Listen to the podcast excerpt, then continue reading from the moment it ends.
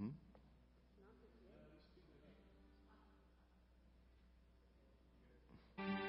All right, two minutes, folks.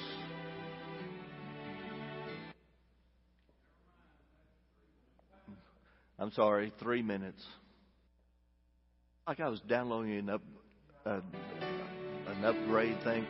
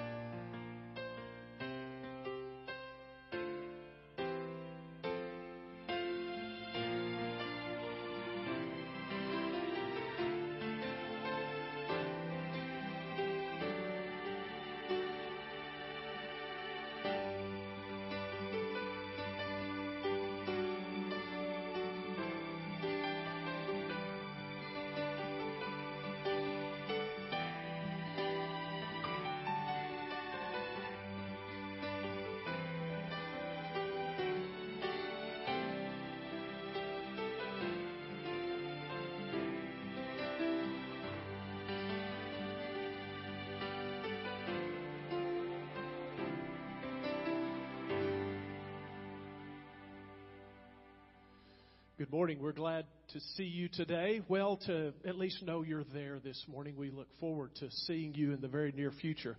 But we're glad you've joined us to worship today. This is the Lord's Day. This is a time for us to come together as the body of Christ to rejoice in the Lord and all that He has done for us, all that He promises to do.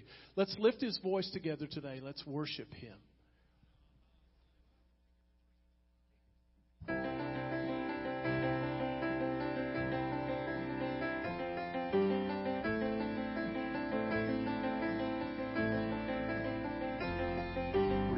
The Lord is King, your Lord and King adore. Rejoice, give thanks and sing and triumph evermore.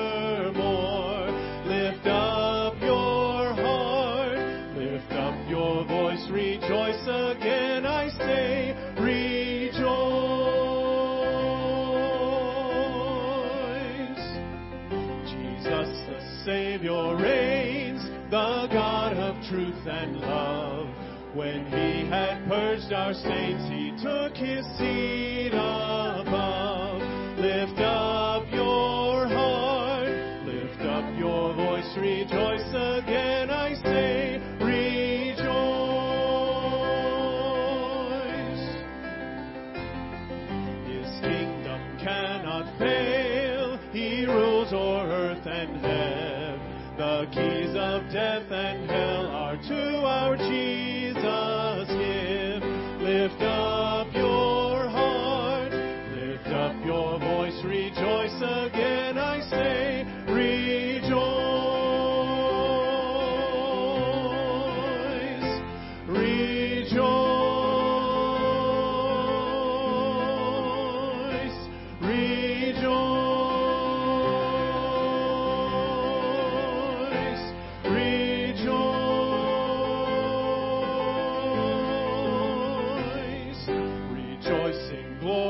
Hope. Our Lord the judge shall come and take his servants up to their eternal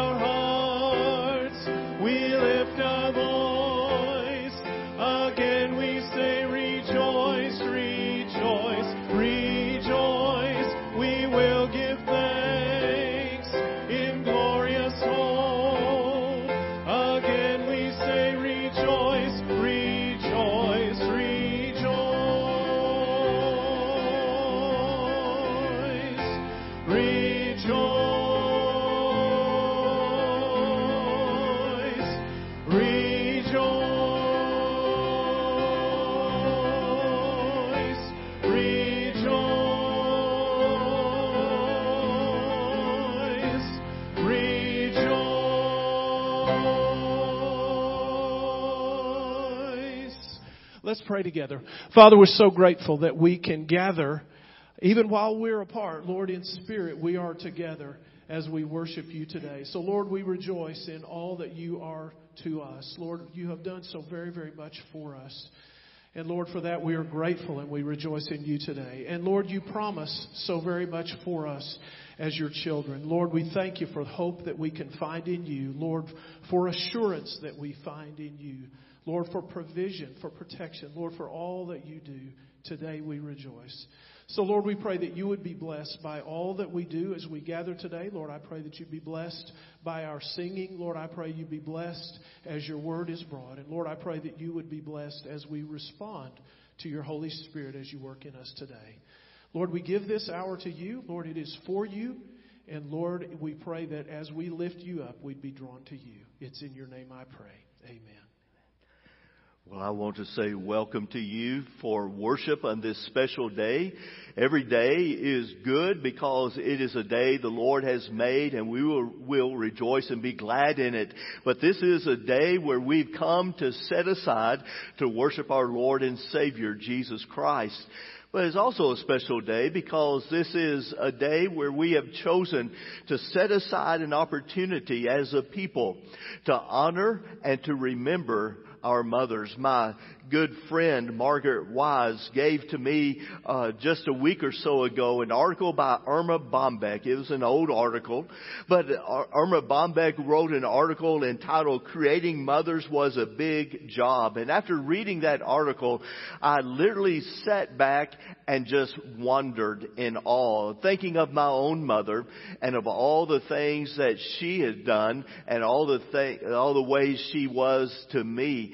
And, it caused me to be reminded of the sacrifice, sacrificial love which our mothers have made on our behalf in order to nurture us. And so on this day, we want to honor our mothers and we want to remember those who have gone on to be in glory with the Lord Jesus Christ. Allow this video to remind you a bit about the sacrificial love of mothers, especially yours.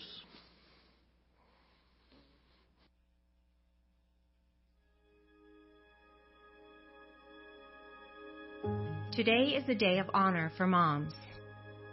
For every mother in every stage of life, today is a day of honor. We honor moms of infants and little ones. May God bless you with patience, kindness, and perseverance. And may you believe that your never ending job will help bring true life to the generations that follow. We honor moms of teenagers. May God give you grace upon grace. And may you travel this uncertain journey together with them as they transition from child to adult. We honor women who are trying to have children, but who are not yet able. It took courage and resolve to come to church today. May God gently remind you that He has not forgotten you. And may you become newly inspired to keep your eyes fixed on the light of His gaze. We honor grandmothers today. May God give you the grace to see the good that you provided to your own children. And may you help inspire your grandkids to follow Jesus with every step they take. And finally, we honor moms who have lost children prematurely. May God be your strength and comfort on a day like today, and may you rise stronger than ever to be a blessing to others. For those we mentioned, and for the many unidentified moms that we didn't, God has always used a mother's love and strength to make known His own love and strength. In your best moments, and in your imperfections, the glory of God is shining through you. Happy Mother's Day.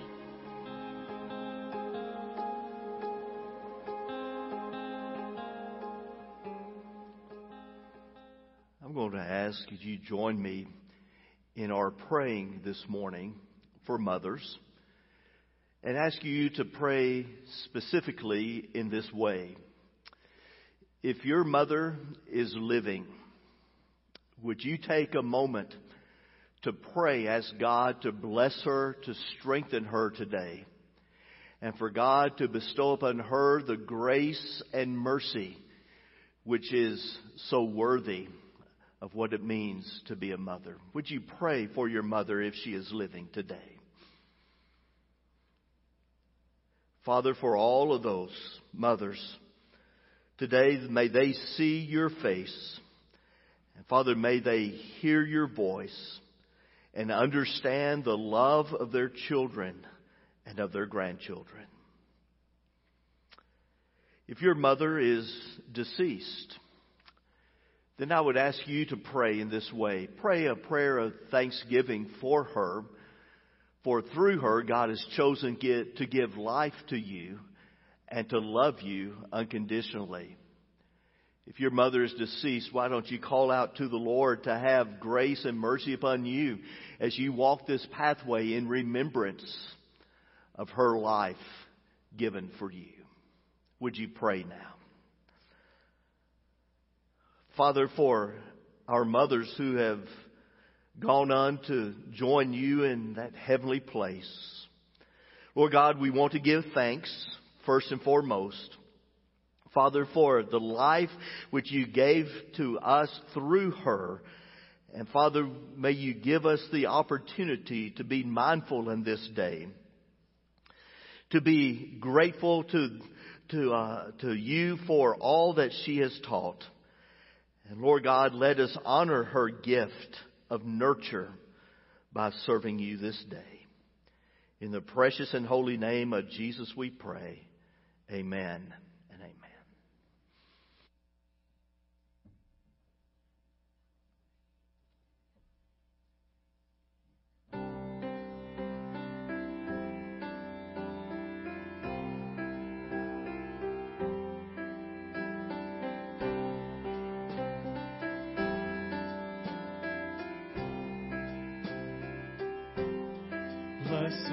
Assurance,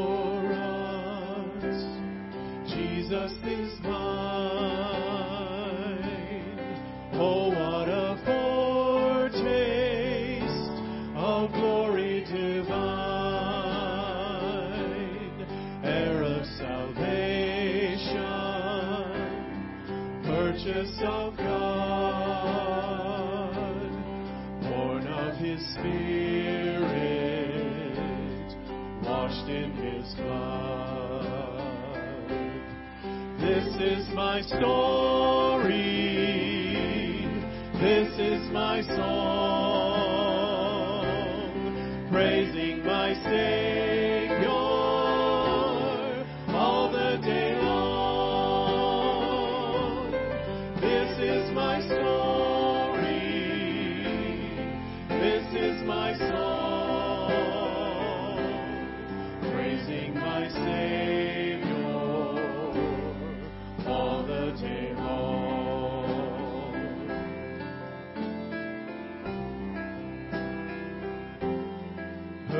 perfect submission, perfect delight, visions of rapture now burst on my sight, angels descend.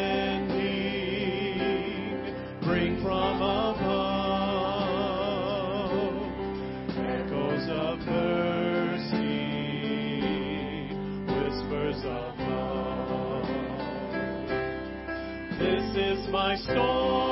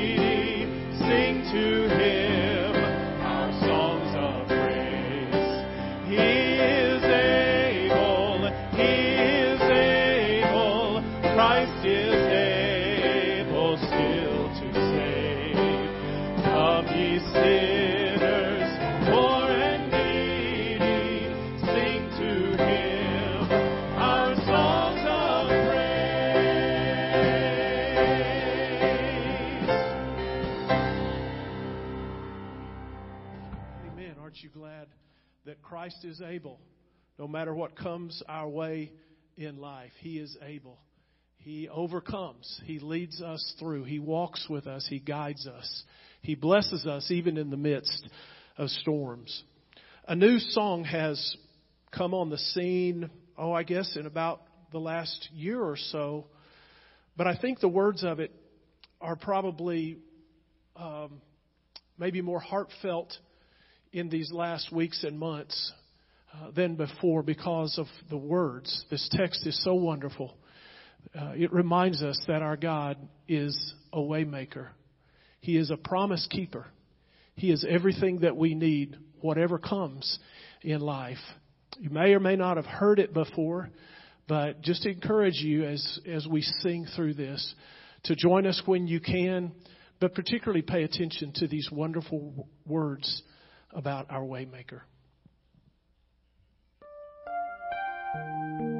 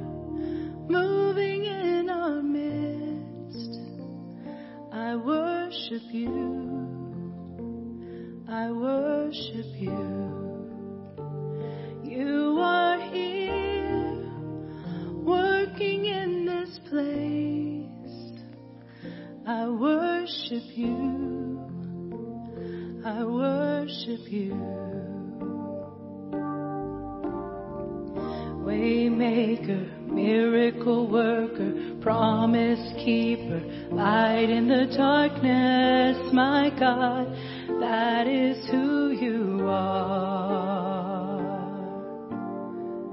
Waymaker, miracle worker, promise keeper, light in the darkness, my God, that is who you are. You are here, touching every you. I worship you. You are here, healing every heart. I worship you.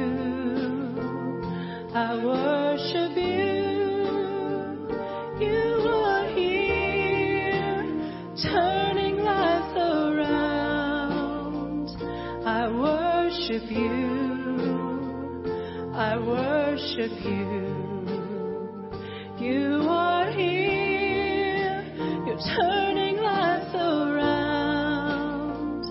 I worship you. I worship you.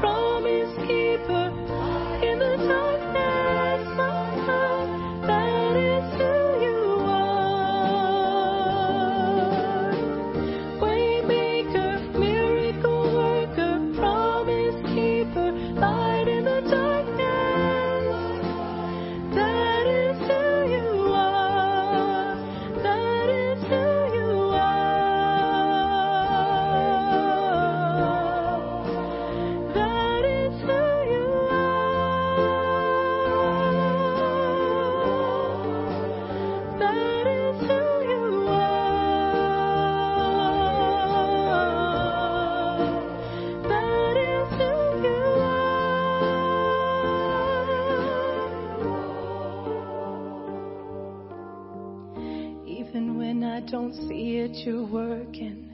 Even when I don't feel it, you're working. You never stop, you never stop working. You never stop, you never stop working. Even when I don't feel it, you're working. Even when I don't see it, you're working. You never stop, you never stop working. You never stop, you never stop working. Even when I don't see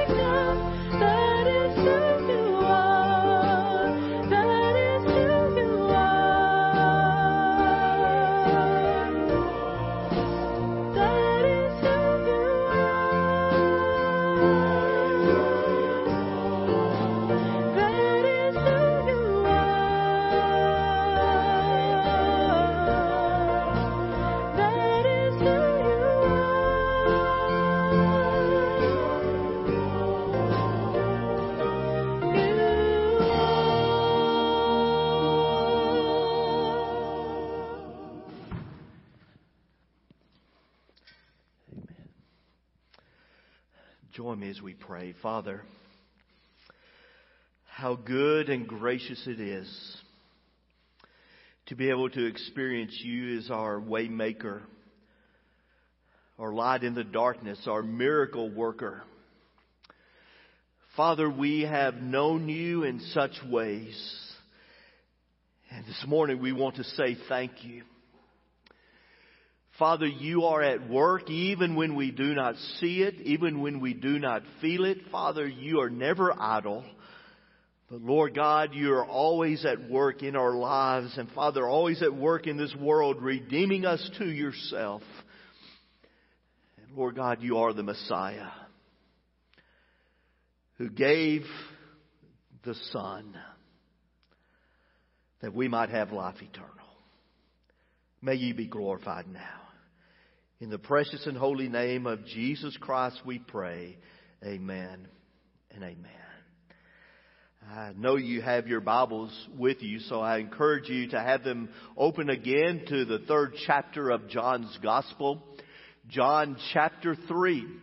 And our focus will be on verses 22 through 30 this morning. Uh, this will be our final time of virtual worship. Uh, hopefully this will be our final time of virtual worship for next Sunday morning. We invite you to come and worship in person live with us next Sunday morning at 10 a.m. We want you to be in this sanctuary so we can look at each other face to face and we can see the glory of God upon each face as well. Next Sunday morning at 10 a.m. as you come to worship, you'll notice there are some things which will be different than normal. Uh, we will have only one entrance available for you and that will be on the west side. That will be from the parking lot to the horseshoe drive. We will have one entrance and as you enter into the, into the building, you will sanitize your hands. We will have people ready there to give to you that sanitizer so that you can be prepared to enter into the sanctuary. As you come into the sanctuary, the only available seating will be in the front sections. There are five sections from west to east. And those sections will be the only ones available for seating. And as you are seated, we are requiring you to social distance with those who are not a part of your family. Families can certainly sit together, but we're going to help you social distance as well.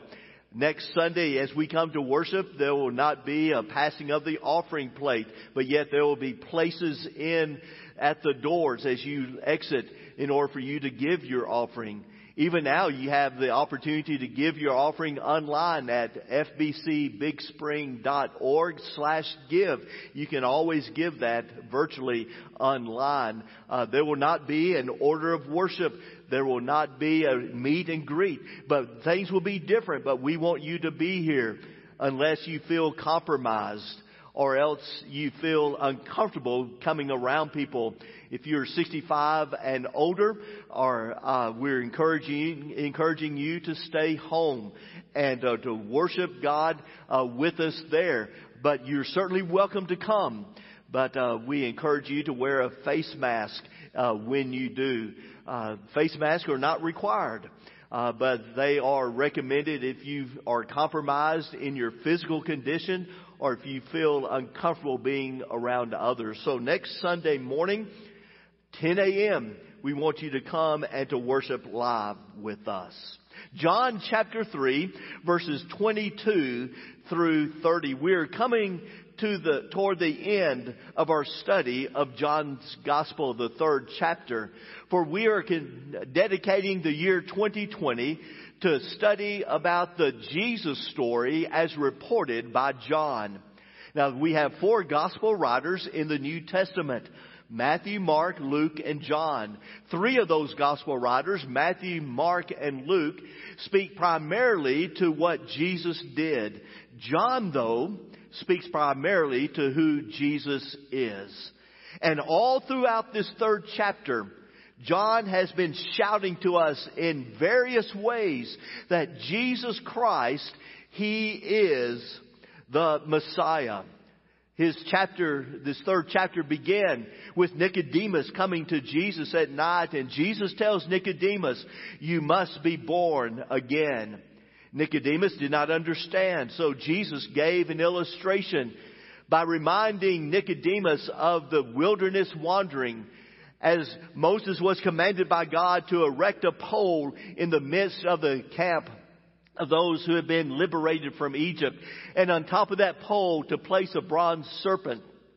For snakes had been infiltrating the camp and people were bitten and were dying. And if anyone, according to God, through Moses would look to that bronze serpent, then he would not experience death, but he would experience life. And then immediately in verse 16, Jesus makes the connection. He says, For God so loved the world that he gave his only begotten son, that whosoever would believe in him would not perish, but have everlasting life. See, Nicodemus was confused when Jesus said, you must be born again. Nicodemus thought he was talking about physical birth. And then he tells Nicodemus a story about the lifting up of the serpent in the wilderness and said, you will if they look, then they will not die a physical death. So, so he says, Nicodemus, I'm not talking about physical birth and physical death, but in John chapter 3, 16, verse 16, he speaks of spiritual life and he speaks of spiritual death. And then Jesus explains the parable of the wilderness wandering to Nicodemus. And he says, those who choose to follow me, who by faith choose to follow me will not walk in darkness, but he or she will walk in the light. And now John closes out this third chapter by speaking of and showing what it means to walk in the light. And he gives an example. The example of John the Baptist. For all throughout chapter 3, John is wanting people to understand Jesus is the Messiah. And now he's even giving the testimony of John the Baptist of who Jesus is. Let's walk through these words. John chapter 3 verse 22 and then we'll simply read down to verse 30.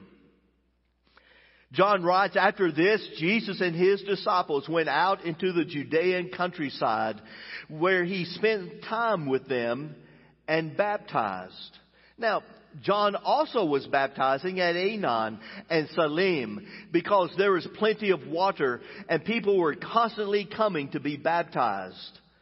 This was before John was put into prison. John makes a notation. Verse 25, an argument developed between some of John's disciples and a certain Jew over the matter of ceremonial washing. And they came to John and said to him, Rabbi, that man, Jesus, that man who was with you on the other side of the Jordan, the one you testified about, well, he is baptizing and everyone is going to him. To this, John replied, A man can receive only what is given him from heaven. You yourselves can testify that I said, I am not the Christ, but am sent ahead of him.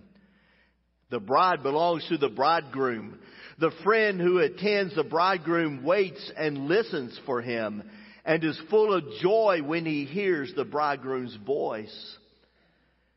That joy is mine and it is now complete. And then John makes this statement which has stood the, the, the test of time. John declares, for he must increase and I must decrease. We've already learned and been introduced to John the Baptist by John in the first chapter of his gospel, verses 19 through 28.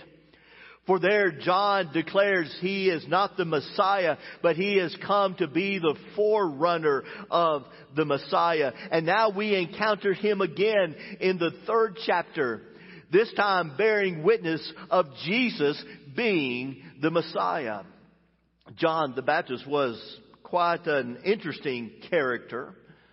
From his birth, he never cut his hair. He wore camel skin garments and he ate locusts and wild honey.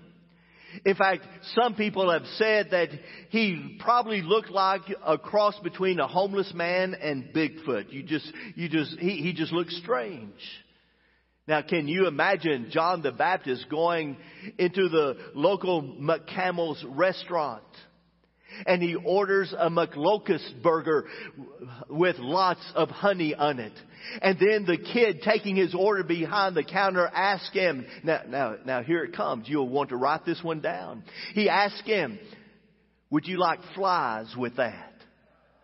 All right, all right. I, am sorry. I, I, I had that in my repertoire and I just had to use it.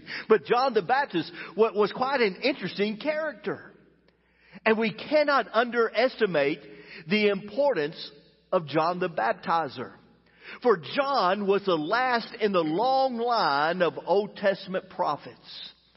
And it was through John that God broke his 400 years of silence. And through John's message and through his preaching, the people tired of the discipline of God listened to the message of God through John the Baptizer and they repented of their sins. And in their repentance they flocked to the Jordan River to be baptized by John. And a, a, revival was breaking out among God's people at this time, all because of one man who was faithful to preach a powerful nine word sermon. Repent, for the kingdom is at hand. One man made a radical difference amongst a people who needed good news. Friends, you and I are living in the midst of a people who are desperate for good news. In the midst of a pandemic where our lives are being turned upside down In a day when food is becoming scarce and a day when people are losing their jobs and there is loss of our liberties in our own nation, we are living in the midst of a people in desperate need of good news. And you are the one whom God has chosen to be the forerunner of Jesus Christ in their lives. You are the one chosen to be the forerunner of Jesus Christ in their lives. John, the baptizer, was living in the light because he was following Jesus Christ and he knew Jesus was the Messiah.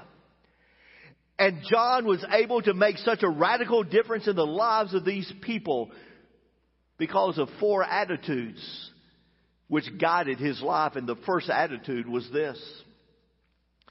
It is to avoid the trap of jealousy. We read of how John's disciples came to Jesus and uh, came to John to report they were losing followers. They, they said, this man Jesus you baptized, he's over there baptizing now. He's doing what you were doing. And all the people are following after him. That they were alarmed at the popularity of Jesus and how their own following was growing smaller and smaller. Jealousy was growing in their hearts. See, jealousy is the resentment of someone else's success or failure. You see, even we as Christians, we, we have that struggle at times of dealing with jealousy. After all, what if someone who works with you is promoted to the job where, which you deserve? Would you be jealous? What if you are looking, are friends with some folk and you recognize and realize that they seem to be better looking than you?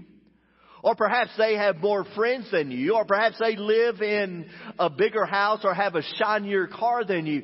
Is there a tendency for you at times to become jealous of others?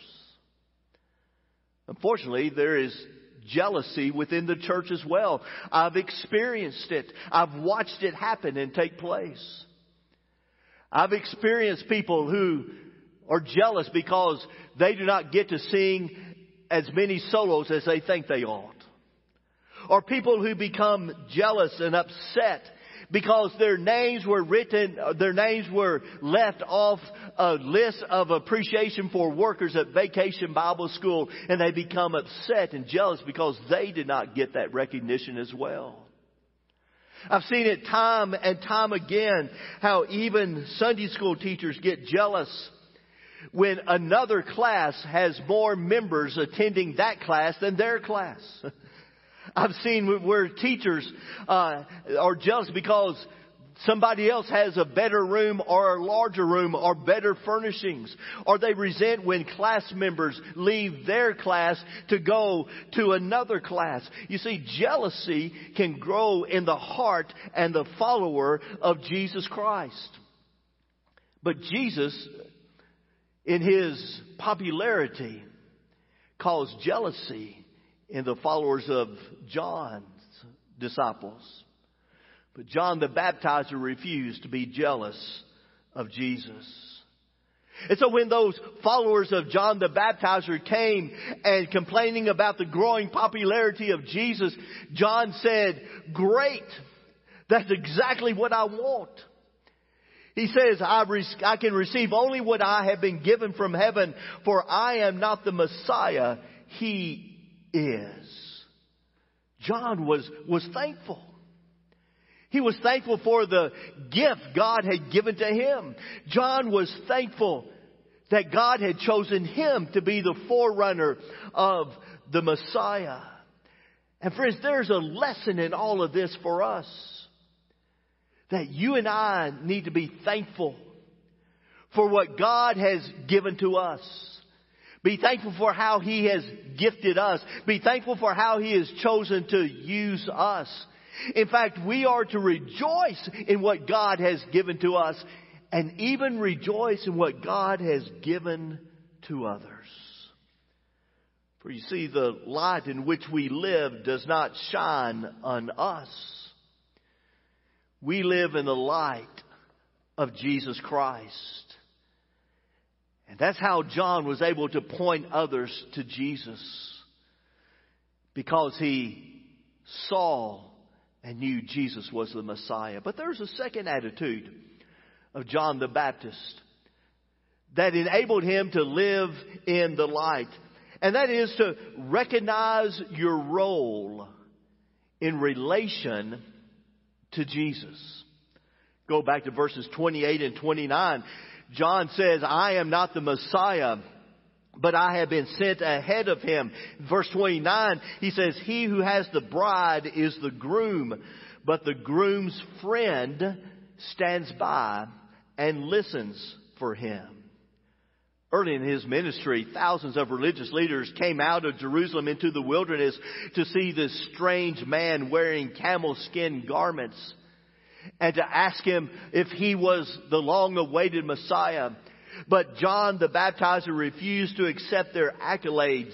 And over and over again, he insisted he was not the Messiah. He said to them, he said, I'm just a voice crying out in the wilderness to prepare the way for the Lord. John knew who he was, and John knew who he was not. John knew he was not, he was not the Messiah.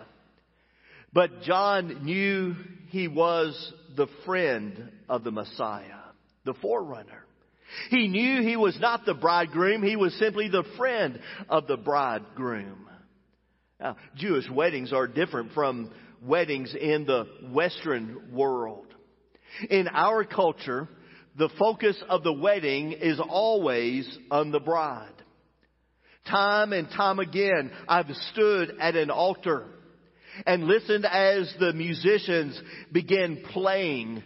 It is time for the bride to enter into the sanctuary. And as the musicians begin to play, the mother of the bride stands, and that is a, a, a sign to everyone else to stand.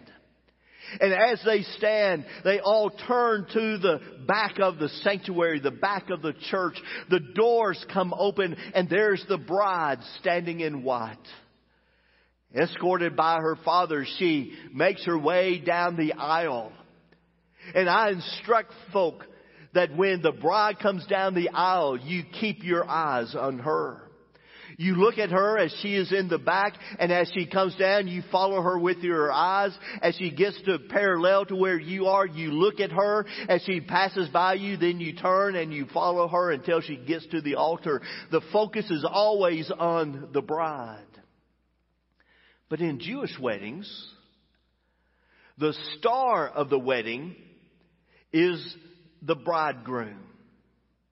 He is the one who has all the focus placed upon him.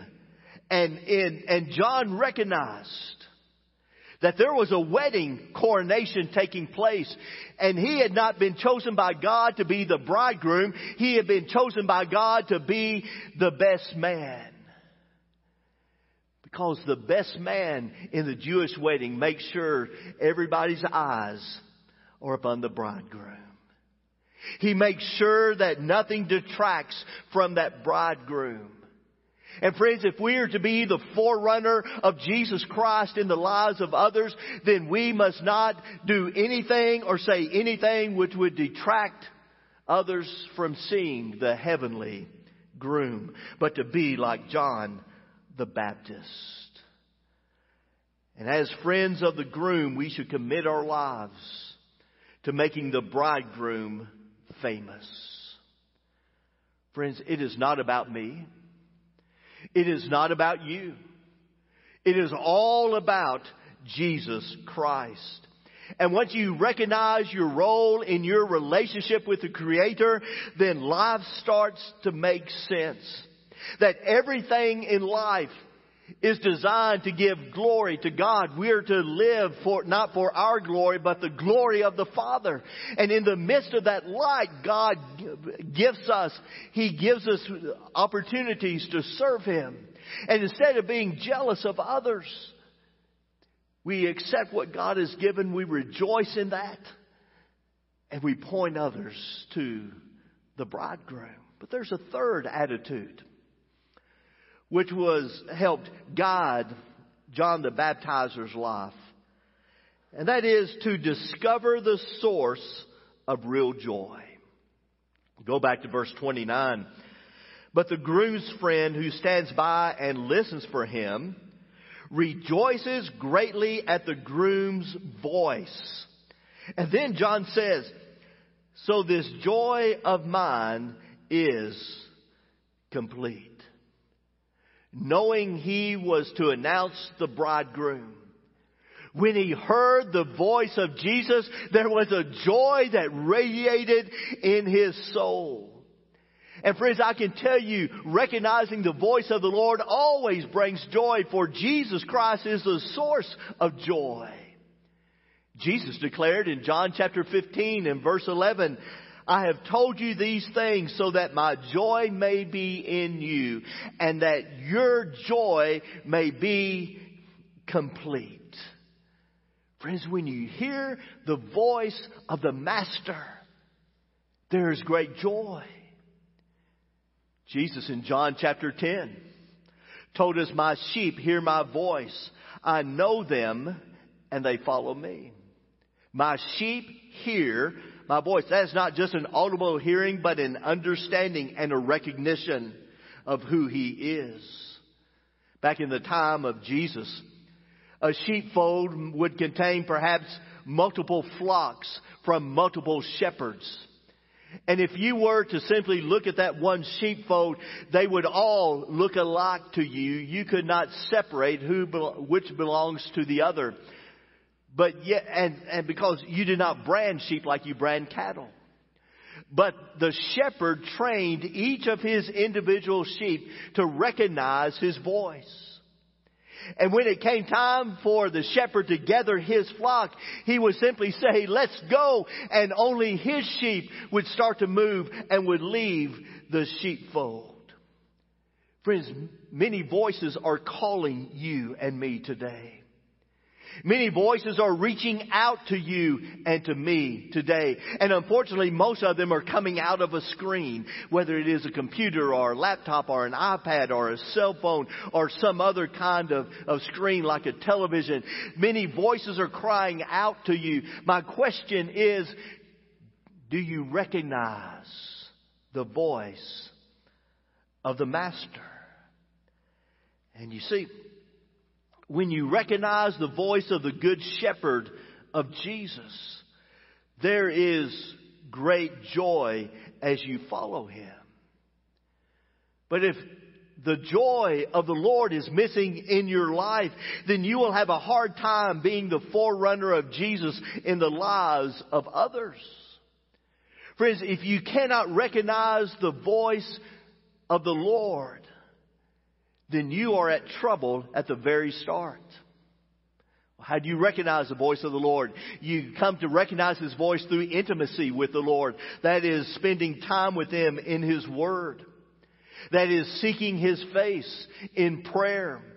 Learning to hear what God's voice sounds like through His message through the Holy Spirit.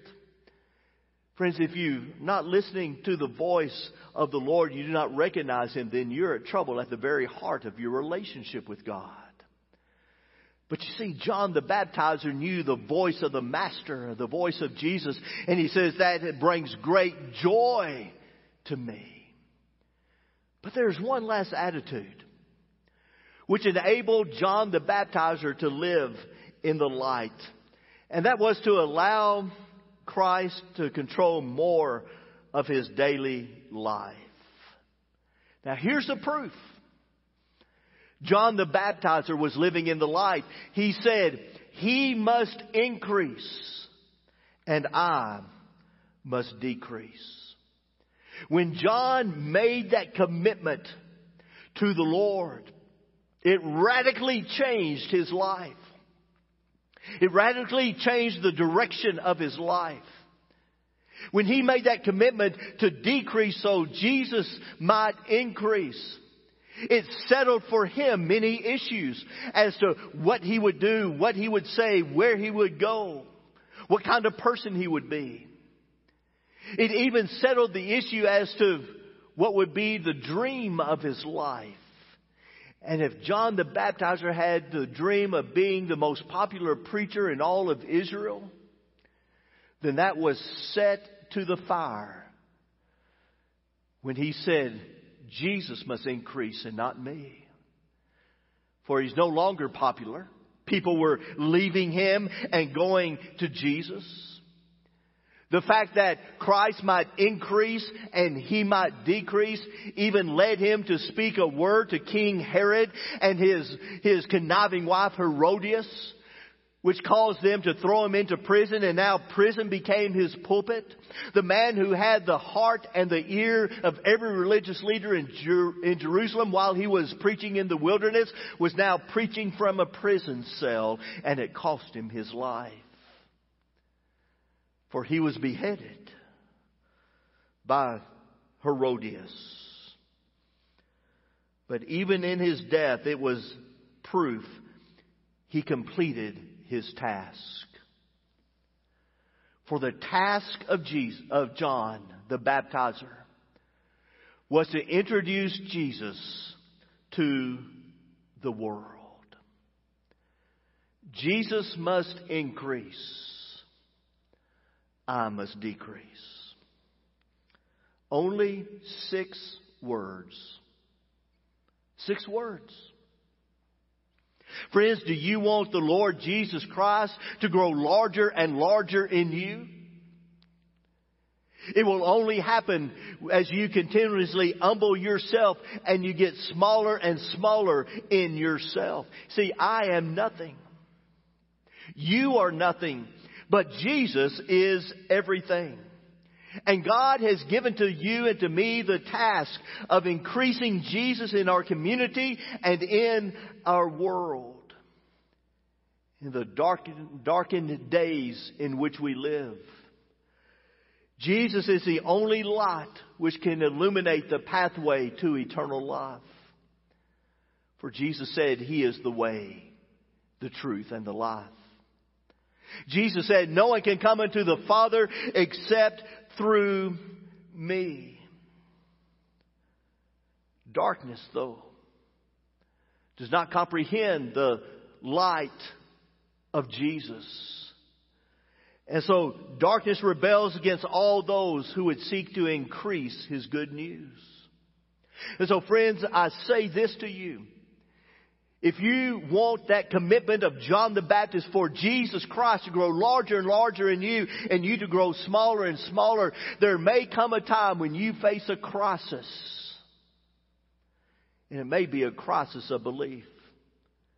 God, I thought I was being true to you. I'm being, uh, doing exactly what you have asked me to do, what you have called me to do. But God, I do not see anyone moving toward you. And in fact, God, I'm being ridiculed and, and I'm being set aside and persecuted because I'm trying to be true to you. Lord God, it feels as if someone's trying to cut off my emotional head. And you might come to this crisis of belief where you ask, say, God, can you really make a difference in somebody's life through me?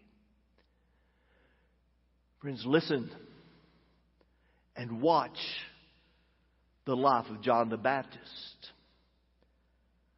For when Christ increases in you, you will complete your task. All throughout Scripture, we are taught and commanded to decrease. In Exodus chapter 20 and verse 3, God gave of the first of the commandments, says, You shall have no other God before me. Matthew chapter 6 verse 33, Jesus says, Seek first the kingdom of God. Put Him first. Let Him increase and you decrease. Seek first the kingdom of God and His righteousness. Then all these things will be added unto you. In Matthew chapter 20 and verse 16, Jesus said, The first will be last and the last will be first. So, Christian, I have one final question. Who is, who rules your life? Have you come to the point of faith where you look to Jesus Christ and you see Him as the author and finisher of your faith? You see Him as the only one who can bring light in the midst of your darkness. And you believe He is the only one who is able to bring about life eternal through the forgiveness of your sins by His death upon the cross of Calvary. That He was sent by God to pay that price so you would not have to. Is He ruling your life? Well, if Jesus Christ is not ruling your life, then today is a day of salvation. Today is a day where you come before Him and by faith, you say, Lord, I have no other option. I trust you and I receive you today. Christian, who's ruling your life? Is it the Lord Jesus Christ that is growing larger and larger in you and you are shrinking smaller and smaller? Or else do you find yourself becoming larger than Christ in your life? You're relying upon your own wisdom to make decisions. You're relying upon your own acumen in order to gain wealth and to gain sustenance in this world. But friends, I can say to you, if you will seek first the kingdom of God, He promises all these things will be added unto you. Here's my translation of that, my West Texas translation of that. Seek first the kingdom of God and His righteousness, and God says, now take care of everything else. When He becomes large and you become small, friends, God takes care of everything else. Perhaps you are seeking to know what it means to be a Christian, to be a follower of Jesus Christ. I would encourage you to email me, mark at fbcbigspring.org, O-R-G. Just send me a little note. It'll come just to me. No one else will see it. And I can follow up and help you through that, through that process of knowing what it means to be a follower of Jesus Christ. Christian, perhaps you need somebody to pray with you. You need somebody to pray for you. Your church family, your church staff stands ready to pray, to intercede for you. You send an email to help at fbcbigspring.org and we will begin praying for you. You don't have to give us details.